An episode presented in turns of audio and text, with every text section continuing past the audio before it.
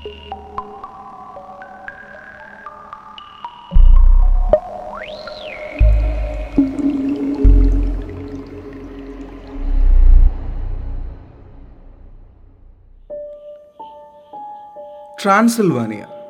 അങ്ങനൊരു പേര് ആരെയും പരിചയപ്പെടുത്തേണ്ട കാര്യമുണ്ട് എന്നെനിക്ക് തോന്നുന്നില്ല. കാരണം നമ്മളൊക്കെ ഒരുപാട് ഭയന്നിരുന്ന ഒരു പേരാണ് ട്രാൻസിൽവാനിയ. ബ്രാം സ്റ്റോക്കറിന്റെ ഭീകര കഥാപാത്രമായ ഡ്രാക്കുള ജീവിച്ചിരുന്ന നാടാണ് ട്രാൻസിൽവാനിയ. എന്നാൽ ഡ്രാക്കുളയേക്കാൾ കൂടുതൽ ഇന്ന് ആളുകളെ അങ്ങോട്ടേക്ക് ആകർഷിക്കുന്നത് മറ്റൊന്നാണ് ഒരു നിഗൂഢ വനം. ആ വനത്തിനൊരു പ്രത്യേകതയുണ്ട്. അവിടേക്ക് കയറി ചെന്ന പലരും പിന്നീട് തിരിച്ചു വന്നിട്ടില്ല എന്നതാണ് ആ വനത്തിന്റെ പ്രത്യേകത. ഒരിക്കൽ ഒരു പറ്റം ആടിനെയും കൊണ്ട് ഒരു ആട്ടിടയൻ ആ വനത്തിനടുത്തുകൂടെ നടന്നു പോവുകയായിരുന്നു. സ്ഥിരമായി യാത്ര ചെയ്യുന്ന വഴികളിൽ എവിടെയോ വെച്ച് ആടുകൾ കുതറി ഓടുകയുണ്ടായി അവയെല്ലാം ഓടിക്കയറിയത് ആ കാട്ടിനുള്ളിലേക്കായിരുന്നു. സാധാരണയായി ആ കാട്ടിലേക്ക് ആരും കയറിപ്പോവാറില്ല. പക്ഷേ തന്റെ ആട്ടിൻപറ്റം മുഴുവൻ കാട്ടിനുള്ളിലേക്ക് കയറിപ്പോയതിനെ തുടർന്ന് ആട്ടിടയൻ നിർബന്ധിതനാവുകയായിരുന്നു കാട്ടിനുള്ളിലേക്ക് ചെല്ലാൻ. എന്നാൽ തന്റെ കൂടെയുണ്ടായിരുന്നവർ പലരും അദ്ദേഹത്തെ തടഞ്ഞുവെങ്കിലും അതൊന്നും കേൾക്കാതെ അദ്ദേഹം കാട്ടിനുള്ളിലേക്ക് കയറി പോവുകയായിരുന്നു പിന്നീട് ആട്ടിൻപറ്റത്തെയും ആട്ടിടയനെയും ആരും കണ്ടിട്ടില്ല. പുറത്ത് കാത്തുനിന്ന സുഹൃത്തുക്കൾക്ക് കാണാൻ സാധിച്ചത് കാട്ടിനുള്ളിൽ ഒരു വലിയ വെളിച്ചമായിരുന്നു. ആ വെളിച്ചം ആകാശത്തേക്ക് പറന്നുയർന്നു വായുവിലലിഞ്ഞില്ലാതായി. പിന്നീട് കാണാതായ ആ ആട്ടിടയന്റെ പേരിലായിരുന്നു ആ കാട് അറിയപ്പെട്ടിരുന്നത്. ഹൊയ്യ ബാച്ചു. കയറിപ്പോരൻ ചങ്ങായിമാരെ ബേപ്പൂർ സുൽത്താന്റെ ദുനിയാവിലേക്ക്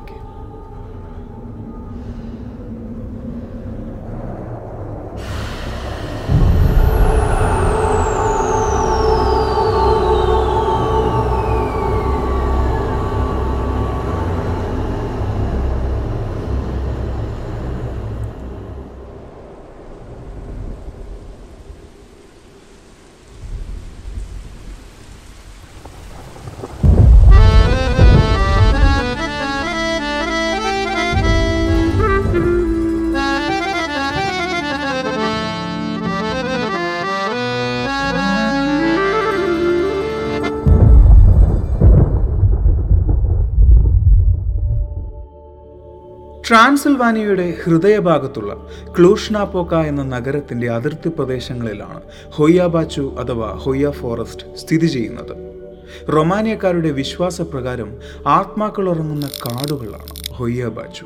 ട്രാൻസിൽവാനിയയുടെ ചരിത്രാവശേഷിപ്പുകൾ പലതും ഹൊയ്യാബാച്ചുവിൽ നിന്ന് ലഭിച്ചിട്ടുണ്ട് എങ്കിലും അതിന്റെ ബഹുഭൂരിപക്ഷവും നിഗൂഢം തന്നെയാണ്.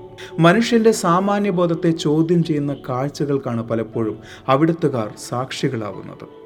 പകൽ പോലും ഇരുട്ട് തളം കെട്ടിക്കിടക്കുന്ന ഹൊയ്യ ബാച്ചുവിന്റെ ചരിത്രത്തിൽ പറയുന്ന ആട്ടിൻപറ്റത്തെയും ആട്ടിടയനെയും മാത്രമല്ല ആയിരക്കണക്കിന് ആളുകളെ അതിനുള്ളിൽ കാണാതായിട്ടുണ്ടത്രേ.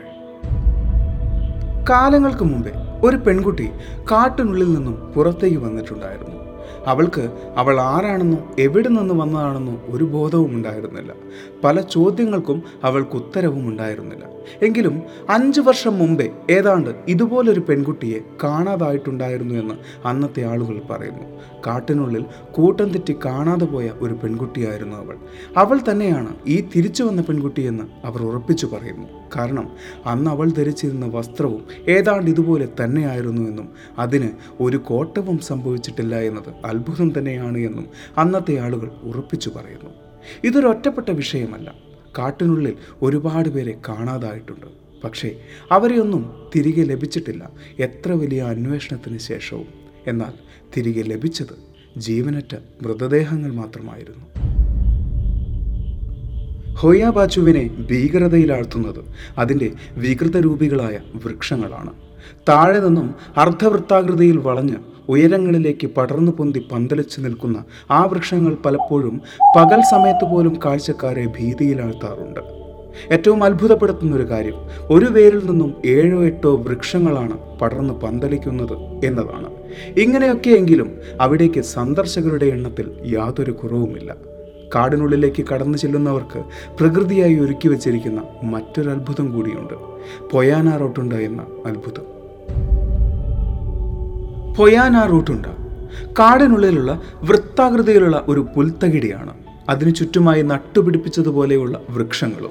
ഈ പുൽത്തകിടിയിൽ ചെറുപുല്ലുകളല്ലാതെ മറ്റൊരു ചെടിയും വളരാറില്ല എന്നതാണ് അത്ഭുതം. ആകാശക്കാഴ്ചയിൽ കാടിനുള്ളിൽ വൃത്താകൃതിയിലുള്ള ഇത്തരത്തിലൊരു പുൽത്തകിടി കാണുക എന്നത് അത്ഭുതം നിറഞ്ഞ ഒരു കാഴ്ച തന്നെയാണ്.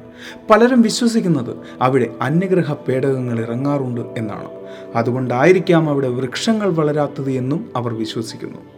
കാടിനുള്ളിൽ രാത്രികളിൽ കാണുന്ന വെളിച്ചം ആകാശത്തേക്ക് ഉയർന്നു പൊങ്ങുന്ന വെളിച്ചം ഇവയൊക്കെ അത്തരത്തിലുള്ളൊരു സാധ്യതയിലേക്കാണ് ചൂണ്ടിക്കാണിക്കുന്നത്. കാണാതായ ആട്ടിടയന്റെയും ആട്ടിൻപറ്റത്തിന്റെയും അഞ്ച് വർഷങ്ങൾക്ക് ശേഷം തിരിച്ചു വന്ന ഓർമ്മയില്ലാത്ത പെൺകുട്ടിയുടെയും അനുഭവങ്ങൾ അത്തരത്തിലുള്ള സാധ്യതകൾ തള്ളിക്കളയുന്നുമില്ല. ഹൊയ്യ ബാച്ചുവിന് അന്യഗ്രഹ പേടകങ്ങളുടെ പറുദീസ എന്ന പേര് ലഭിക്കുന്നത് ആയിരത്തി തൊള്ളായിരത്തി അറുപതുകളിലാണ് അലക്സാണ്ടർ സ്വിഫ്റ്റ് എന്ന് പറയുന്ന ബയോളജിസ്റ്റ് ഹൊയ്യ ബാച്ചുവിന്റെ ഒരു ചിത്രമെടുത്തിരുന്നു. അതിൽ പതിഞ്ഞത് ആകാശത്തു നിന്നും കാടിലേക്ക് ഇറങ്ങി വരുന്ന ഒരു പ്രകാശത്തിന്റെ ദൃശ്യമായിരുന്നു. എന്നാൽ ആയിരത്തി തൊള്ളായിരത്തി അറുപത്തിയെട്ടിൽ എമിൽ ബാണിയ എന്ന മിലിറ്ററി ടെക്നീഷ്യൻ എടുത്ത ചിത്രമായിരുന്നു ലോക പ്രശസ്തമായി മാറിയത്.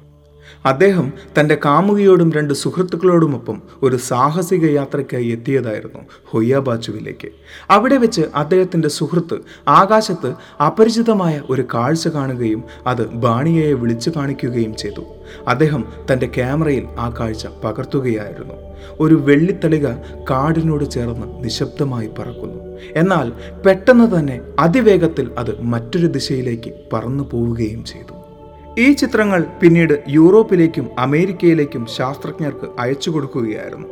അന്ന് വരെ ലഭിച്ച ഏറ്റവും വ്യക്തമായ യു എഫ് ഒ ചിത്രങ്ങളായിരുന്നു അത്. എന്നാൽ ഇതിനെക്കുറിച്ച് പഠിക്കുകയോ അന്വേഷിക്കുകയോ ചെയ്യുന്നതിനേക്കാൾ അത് സാധാരണ ജനങ്ങളിലേക്ക് എത്തിക്കാതിരിക്കാനും തെളിവുകൾ നശിപ്പിക്കാനുമായിരുന്നു അദ്ദേഹത്തിന് ലഭിച്ച നിർദ്ദേശങ്ങൾ. ഇത്തരം നിർദ്ദേശങ്ങൾ എമിൽ ബാണിയയ്ക്ക് മാത്രമായിരുന്നില്ല. ഹൊയ ബാച്ചുവിൽ നിന്നും അന്യഗ്രഹ പേടകങ്ങളെക്കുറിച്ച് തെളിവുകൾ ലഭിച്ചിരുന്ന എല്ലാവർക്കും ഇത്തരം നിർദ്ദേശങ്ങൾ തന്നെയായിരുന്നു ലഭിച്ചിരുന്നത്. പലരുടെയും വീടുകളിൽ കയറി അത്തരം തെളിവുകൾ നശിപ്പിച്ചതായും അനുഭവങ്ങളുണ്ട്. അത്തരത്തിലുള്ള അനുഭവങ്ങൾ നേരിട്ട മറ്റൊരു വ്യക്തിയാണ് പ്രൊഫസർ അഡ്രിയാൻ പട്രൂട്ട്. ഹൊയ ബാച്ചുവിന്റെ രഹസ്യങ്ങളുടെ ചുരുളഴിയിക്കാൻ അഹോരാത്രം കഷ്ടപ്പെട്ട ഒരു വ്യക്തി കൂടിയാണ് അദ്ദേഹം. അദ്ദേഹം പറയുന്നു പലപ്പോഴും ഭയപ്പെടുത്തുന്ന പല കാഴ്ചകളും ഹൊയാബാച്ചു കാടുകളിൽ അദ്ദേഹം കണ്ടിട്ടുണ്ട് എന്ന്. സാധാരണഗതിയിൽ ചെറുതായി കാണുന്ന പല പക്ഷികളെയും മൃഗങ്ങളെയും അസാമാന്യ വലുപ്പത്തിൽ കാടുകളിൽ കണ്ടിട്ടുണ്ട് എന്ന് അദ്ദേഹം പറയുന്നു. ഇതിനു പിന്നിൽ ശാസ്ത്രീയമായ തെളിവുകളും കാണുമെന്ന് അദ്ദേഹം വിശ്വസിക്കുന്നു. പലപ്പോഴും കാട്ടിൽ നിന്നും പുറത്തേക്ക് ഇറങ്ങുമ്പോൾ കണ്ടതെല്ലാം ഓർക്കാൻ കഴിയാറില്ല എന്നും അദ്ദേഹം പറയുന്നു. ഇത് കാട്ടിൽ കയറിയ പലരും ഒരേപോലെ പറയുന്ന വിഷയങ്ങളാണ്. കാട്ടിൽ നിന്നും പുറത്തിറങ്ങുമ്പോൾ പലതും ഓർത്തെടുക്കാൻ സാധിക്കാറില്ല എന്ന്. അതുമാത്രമല്ല പലരും പറയുന്ന മറ്റൊരു കാര്യം കൂടിയുണ്ട്. കാടിനുള്ളിൽ നിന്നും പുറത്തേക്ക് ഇറങ്ങുമ്പോൾ പലർക്കും പൊള്ളൽ അനുഭവപ്പെടുന്നതായും തലചുറ്റൽ അനുഭവപ്പെടുന്നതായും പറയുന്നുണ്ടത്രേ. ഇനി നമുക്ക് കുറച്ച് യാഥാർത്ഥ്യത്തിലേക്ക് പോവാം. ഇതുവരെ കേട്ടതൊക്കെ കേട്ടതും പറഞ്ഞതുമായ കഥകൾ മാത്രമാണ്. അതിൽ എത്രത്തോളം യാഥാർത്ഥ്യമുണ്ട് എന്നോ എന്തൊക്കെ ഏച്ചു കിട്ടിയതാണ് എന്നോ എനിക്കറിയില്ല. ഹൊയാബാച്ചു എന്ന കാട് ഇത്ര നിഗൂഢമായത് എങ്ങനെയാണ് അവിടെ ഞാനൊരു പോയിന്റ് ഉപയോഗിച്ചിട്ടുണ്ടായിരുന്നു. ഹൊയാബാച്ചു എന്ന നിഗൂഢമായ വനത്തെക്കുറിച്ച് പറയുന്ന മിക്ക വീഡിയോകളിലും നിങ്ങൾക്ക് ആ പോയിന്റ് കേൾക്കാൻ സാധിക്കും. അതാണ് ഈ വീഡിയോയിലെയും കീ പോയിന്റ് അതിന്റെ പേര് ട്രാൻസിൽവാനിയ എന്നാണ്. ട്രാൻസിൽവാനിയ എന്ന വാക്ക് ഞാൻ പറയുമ്പോൾ നിങ്ങളുടെയൊക്കെ മനസ്സിലേക്ക് ഓടി വരുന്നത് ഡ്രാക്കുള പ്രഭുവിന്റെ മുഖം തന്നെയാണ്. പിന്നീട് മറ്റൊരു ഭയത്തെ ഞാൻ ക്രിയേറ്റ് ചെയ്തെടുക്കേണ്ട ആവശ്യമുണ്ട് എന്ന് എനിക്ക് തോന്നുന്നില്ല. ട്രാൻസിൽവാനിയ എന്നാൽ റൊമാനിയയിലെ ചരിത്രപ്രസിദ്ധമായ ഒരു സ്ഥലം മാത്രമാണ്. ലിറ്ററലി നമുക്ക് ട്രാൻസിൽവാനിയ എന്ന് പറയാമെങ്കിലും ട്രാൻസിൽവാനിയ എന്ന് വിളിച്ചിരുന്ന സ്ഥലത്തു നിന്ന് ഒരുപാട് വിട്ടുമാറിയാണ് ഹൊയാബാച്ചു എന്ന് പറയുന്ന വനം സ്ഥിതി ചെയ്യുന്നത്. ഹൊയാബാച്ചുവിനെ കുറിച്ചുള്ള കഥകൾ കേൾക്കുമ്പോൾ നമ്മുടെയൊക്കെ മനസ്സിലേക്ക് ഓടി വരുന്നത് ഹൊയാബാച്ചു എന്ന ഘോരവനമാണ് അല്ലേ? സത്യത്തിൽ ഹൊയാബാച്ചു ഒരു ഘോരവനമാണോ. അല്ല എന്നാണ് ഉത്തരം. കാരണം ഹൊയാബാച്ചു ഏതാണ്ട് മൂന്ന് കിലോമീറ്റർ മാത്രം ചുറ്റളവുള്ള ഒരു കുഞ്ഞുകാടാണ്. അതായത് മണിക്കൂറുകൾ കൊണ്ട് നമുക്ക് ചുറ്റിക്കാണാവുന്ന ഒരു കുഞ്ഞുകാട്. ആ കാടിനെ ഭീകരതയിൽ ആഴ്ത്തുന്നത് അവിടുത്തെ വികൃതരൂപികളായ വൃക്ഷങ്ങളാണ് എന്നും ഞാൻ നേരത്തെ പറഞ്ഞിരുന്നു. എന്നാൽ അതിന്റെ യാഥാർത്ഥ്യം എന്താണ്? ഹൊയബാച്ചു എന്ന് നമ്മൾ ഗൂഗിളിൽ സെർച്ച് ചെയ്യുമ്പോൾ അല്ലെങ്കിൽ വിക്കിപീഡിയയിൽ സെർച്ച് ചെയ്യുമ്പോൾ അവർ നമുക്ക് കാണിച്ചു തരുന്ന വൃക്ഷങ്ങളുടെ ചിത്രം പോലും ഹൊയബാച്ചുവിലെ ചിത്രങ്ങളല്ല. അത് പോളണ്ടിലെ ക്രൂക്കറ്റ് ഫോറസ്റ്റിലെ ചിത്രങ്ങളാണ്. പോളണ്ടിലെ ക്രൂക്കറ്റ് ഫോറസ്റ്റിലെ വൃക്ഷങ്ങൾ പണ്ടുകാലത്ത് മനുഷ്യർ തന്നെ വൃക്ഷങ്ങളെ ആ രൂപത്തിൽ വളർത്തിയെടുക്കുകയായിരുന്നു എന്നും തോണിയോ മറ്റോ ഉണ്ടാക്കാനുള്ള എളുപ്പത്തിനായിരുന്നു ഇത് എന്നും പിന്നീട് കണ്ടെത്തിയിട്ടുണ്ട്. എന്നാൽ ഹൊയാബാച്ചുവിലെ വൃക്ഷങ്ങൾ ഇതുപോലെയല്ല. അത് ഒരു വേരിൽ നിന്നും ചാഞ്ഞും ചെരിഞ്ഞും വളരുന്ന ഏഴോ എട്ടോ വലിയ വൃക്ഷങ്ങളാണ്. എന്തുകൊണ്ടാണ് അങ്ങനെ സംഭവിക്കുന്നത് എന്ന് ചോദിച്ചാൽ കുത്തനെ വളരുന്ന നമ്മുടെ തെങ്ങുകൾ പോലും കായലോരങ്ങളിൽ ചെരിഞ്ഞു വളരാറുണ്ട് അല്ലേ? അതുപോലെ മണ്ണിന്റെ എന്തെങ്കിലും പ്രശ്നം കൊണ്ടായിരിക്കാം അങ്ങനെ വളരുന്നത് എന്ന് നിരീക്ഷകർ പറയുന്നു. അടുത്തതായി പറയുന്നത് കാടിന് നടുവിലെ വൃത്താകൃതിയിലുള്ള പുൽത്തകിടിയാണ്. അതിൽ പ്രത്യേകിച്ച് അത്ഭുതമൊന്നും എനിക്ക് തോന്നിയിട്ടില്ല. കാരണം പലപ്പോഴും കാടുകളിൽ അത്തരത്തിലുള്ള പുൽത്തകിടികൾ നമ്മൾ കാണാറുണ്ട് അല്ലെ? അതിനെ നമ്മൾ മെഡോസ് എന്നാണ് വിളിക്കുന്നത്. അത് പ്രകൃതിയുടെ ഒരു പ്രതിഭാസം തന്നെയാണ്. ഇനി അടുത്തതായി പറയുന്ന മറ്റൊരു കാര്യം. കാടുകളിൽ നിന്നും പുറത്തേക്ക് വരുന്നവർക്കുണ്ടാവുന്ന ഓർമ്മക്കുറവും ഹാലുസിനേഷൻസും കാടിനുള്ളിലെ വായുവിന് ചിലപ്പോൾ പുറത്തുള്ള വായുവിനേക്കാൾ ഓക്സിജൻ കുറവോ കൂടുതലോ ആയിരിക്കാം. അത്തരത്തിലുള്ള വ്യതിയാനങ്ങൾ പലരുടെയും ശരീരത്തിൽ പല മാറ്റങ്ങളാണ് സംഭവിപ്പിക്കുന്നത്. ചിലപ്പോൾ ഹാലുസിനേഷൻസ് ഉണ്ടാവാൻ സാധ്യതയുണ്ട്. ചിലപ്പോൾ ഓർമ്മക്കുറവ് ഉണ്ടാവാനും സാധ്യതയുണ്ട്. അത്തരം ഹാലുസിനേഷൻസിൽ നമ്മൾ റിയൽ അല്ലാത്ത പല കാഴ്ചകളും കാണാനും സാധ്യതയുണ്ട്. ചിലപ്പോൾ ആ കാട്ടിൽ നിന്നും പുറത്തേക്ക് ഇറങ്ങുമ്പോൾ വരുന്ന വ്യതിയാനം കൊണ്ട് പലർക്കും സംഭവിക്കുന്ന ഒരു ശാരീരിക മാറ്റം തന്നെയായിരിക്കാം. ഇത്തരം ഓർമ്മക്കുറവും ഹാലുസിനേഷൻസും ഒക്കെ അവിടെയും പിടിതരാതെ പോകുന്നത് അന്യഗ്രഹ പേടകങ്ങളും അന്യഗ്രഹ ജീവികളുമാണ് അന്യഗ്രഹ ജീവികളില്ല എന്ന് ആർക്കും ഉറപ്പിച്ചു പറയാൻ സാധിക്കില്ല. അതുകൊണ്ട് തന്നെ ഹൊയാബാച്ചു കാടുകളിൽ കണ്ട അന്യഗ്രഹ പേടകങ്ങൾ സത്യമാവാനാണ് സാധ്യത. ആകാശക്കാഴ്ചയിൽ പച്ചപ്പരവതാനി വിരിച്ച ഹൊയാബാച്ചു കാടുകളിൽ ഒരു വട്ടം കണ്ടാൽ ചിലപ്പോൾ അന്യഗ്രഹ പേടകങ്ങൾക്ക് അതൊരു ലാൻഡിംഗ് പാഡായി തോന്നിയിരിക്കാം. അവർ അവിടെ വന്നിരിക്കാം. നിരീക്ഷകർ എടുത്ത ചിത്രങ്ങൾ സത്യമായേക്കാം. ചിലപ്പോൾ ആ വാർത്തകൾ ലോകം മുഴുവൻ അറിഞ്ഞാൽ കൂട്ടത്തോടെ കാടുകളിലേക്ക് കയറിപ്പോവുകയോ അതുവഴി അപകടങ്ങൾ സംഭവിക്കുകയോ ചെയ്യാതിരിക്കാൻ വേണ്ടി ആയിരിക്കാം അന്ന് മേലധികാരികൾ തെളിവുകളെല്ലാം നശിപ്പിക്കാൻ പറഞ്ഞത്. നാം കേട്ടറിഞ്ഞ ഭീകര കഥകളും പണ്ടെപ്പോഴോ കാണാതെ പോയ ആട്ടിൻപറ്റത്തെയും ആട്ടിടയന്റെയും പിന്നീടെപ്പോഴോ തിരിച്ചു വന്ന പെൺകുട്ടിയുടെയും കഥകളും ഇതുപോലുള്ള പടച്ചട്ടകളാവാനും സാധ്യതയുണ്ട് അല്ലേ? അതുകൊണ്ട് തന്നെ ഇത്തരം കഥകളെ വെറും കെട്ടുകഥകൾ മാത്രമായി കാണുന്നതാണ് നമുക്ക് നല്ലത്. ബേപ്പൂർ സുൽത്താൻ അന്ധവിശ്വാസം പടർത്തുന്ന ഒരു ചാനലാണ്.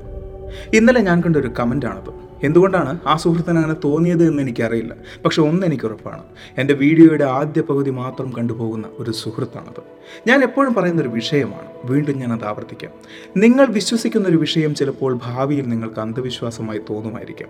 അതുപോലെ നിങ്ങൾ അന്ധവിശ്വാസം എന്ന് വിശ്വസിക്കുന്ന ഒരു വിഷയം ഇപ്പോൾ നിങ്ങൾക്ക് വിശ്വസിക്കാൻ തോന്നിയേക്കാം. അതിനുള്ള ഒരു ഓർമ്മപ്പെടുത്തൽ മാത്രമാണ് ബേപ്പൂർ സുൽത്താൻ. നിങ്ങളുടെ കഴിവിന്റെ പരമാവധി നിങ്ങൾ എന്നെ വിശ്വസിക്കാതിരിക്കാൻ ശ്രമിച്ചുകൊണ്ടേയിരിക്കുക. ആ ശ്രമത്തെ ഞാൻ തോൽപ്പിച്ചുകൊണ്ടേയിരിക്കും. ഈ ഒരു വീഡിയോ നിങ്ങൾക്ക് ഇഷ്ടമായി എന്ന് വിശ്വസിക്കുന്നു. സുൽത്താൻ എപ്പോഴും പറയുന്നത് പോലെ സബ്സ്ക്രൈബുകൾ കൂമ്പാരമാകുമ്പോൾ പരിപാടി ഗംഭീരമാകും. അതുകൊണ്ട് സബ്